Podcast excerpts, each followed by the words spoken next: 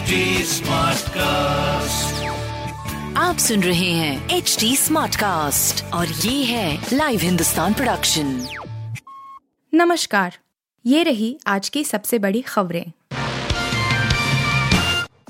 महाशिवरात्रि पर झारखंड में महाबवाल हिंसा के बाद लागू की गई धारा 144 झारखंड के पलामू ज़िले में दो पक्ष आमने सामने आ गए।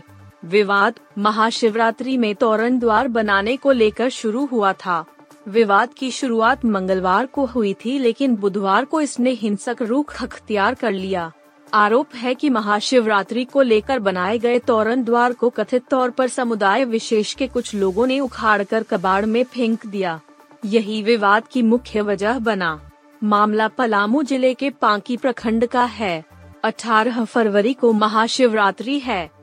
इसे लेकर तोरण द्वार बनाया जा रहा था। इसी तोरण द्वार को लेकर दो पक्षों में तनाव हो गया। बुधवार को विवाद हिंसक झड़प में तब्दील हो गया। दो पक्ष आमने सामने आए। मारपीट हुई और फिर जमकर पत्थरबाजी भी हुई।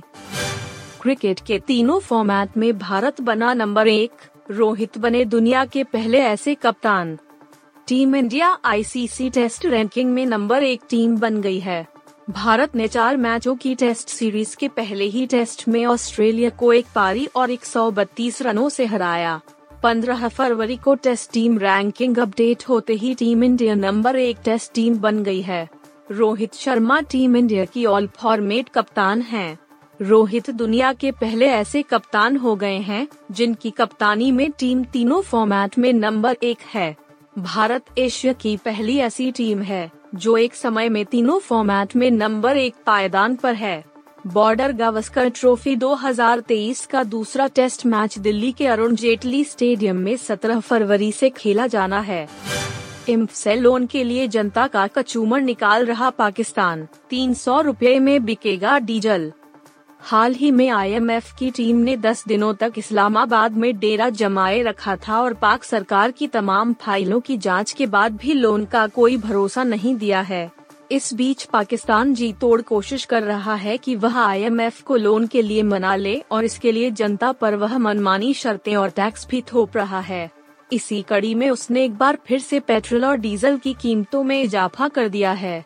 हाल ही में उसने पैतीस रूपए प्रति लीटर डीजल और पेट्रोल महँगा कर दिया था। अब एक बार फिर से उसने कीमतों में इजाफा का फैसला लिया है। यह बढ़ोतरी 16 फरवरी से लागू हो सकती है। वक्फ बोर्ड है तो सनातन बोर्ड भी बनना चाहिए, बोली प्रज्ञा ठाकुर। भारतीय जनता पार्टी की सांसद साध्वी प्रज्ञा सिंह ठाकुर ने कहा है कि सनातन बोर्ड बनाए जाने का समर्थन किया है। मीडिया से बातचीत में साध्वी प्रज्ञा ने कहा कि वक्फ बोर्ड है तो सनातन बोर्ड भी होना चाहिए। साध्वी प्रज्ञा ठाकुर ने कहा कि मंदिरों को हिंदुओं के बच्चों की शिक्षा, उनकी दवा और नए मंदिर के निर्माण को देखना चाहिए। अगर इसके लिए सनातन बोर्ड की ज़रूरत है तो उसका निर्माण ज़रूर होना चाहिए।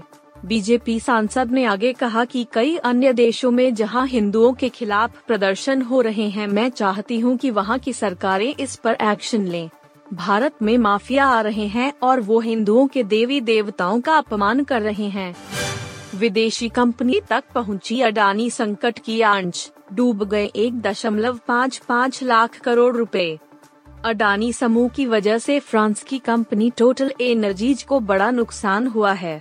दरअसल टोटल एनर्जीज की अडानी टोटल गैस लिमिटेड और अडानी ग्रीन एनर्जी लिमिटेड में हिस्सेदारी है। हालाँकि हिंडनबर्ग रिसर्च रिपोर्ट के बाद मुश्किलों का सामना कर रहे अडानी समूह के शेयरों में बड़ी गिरावट आई है और करीब 100 बिलियन डॉलर से ज़्यादा का नुकसान हो गया है।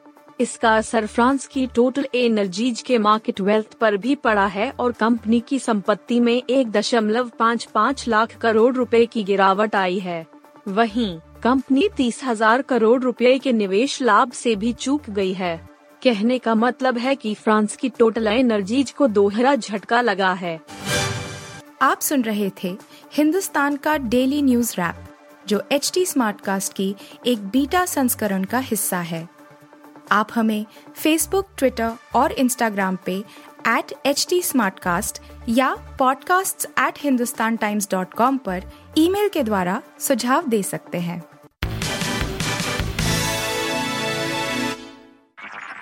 आप सुन रहे हैं एच डी स्मार्ट कास्ट और ये था live Hindustan production smart cast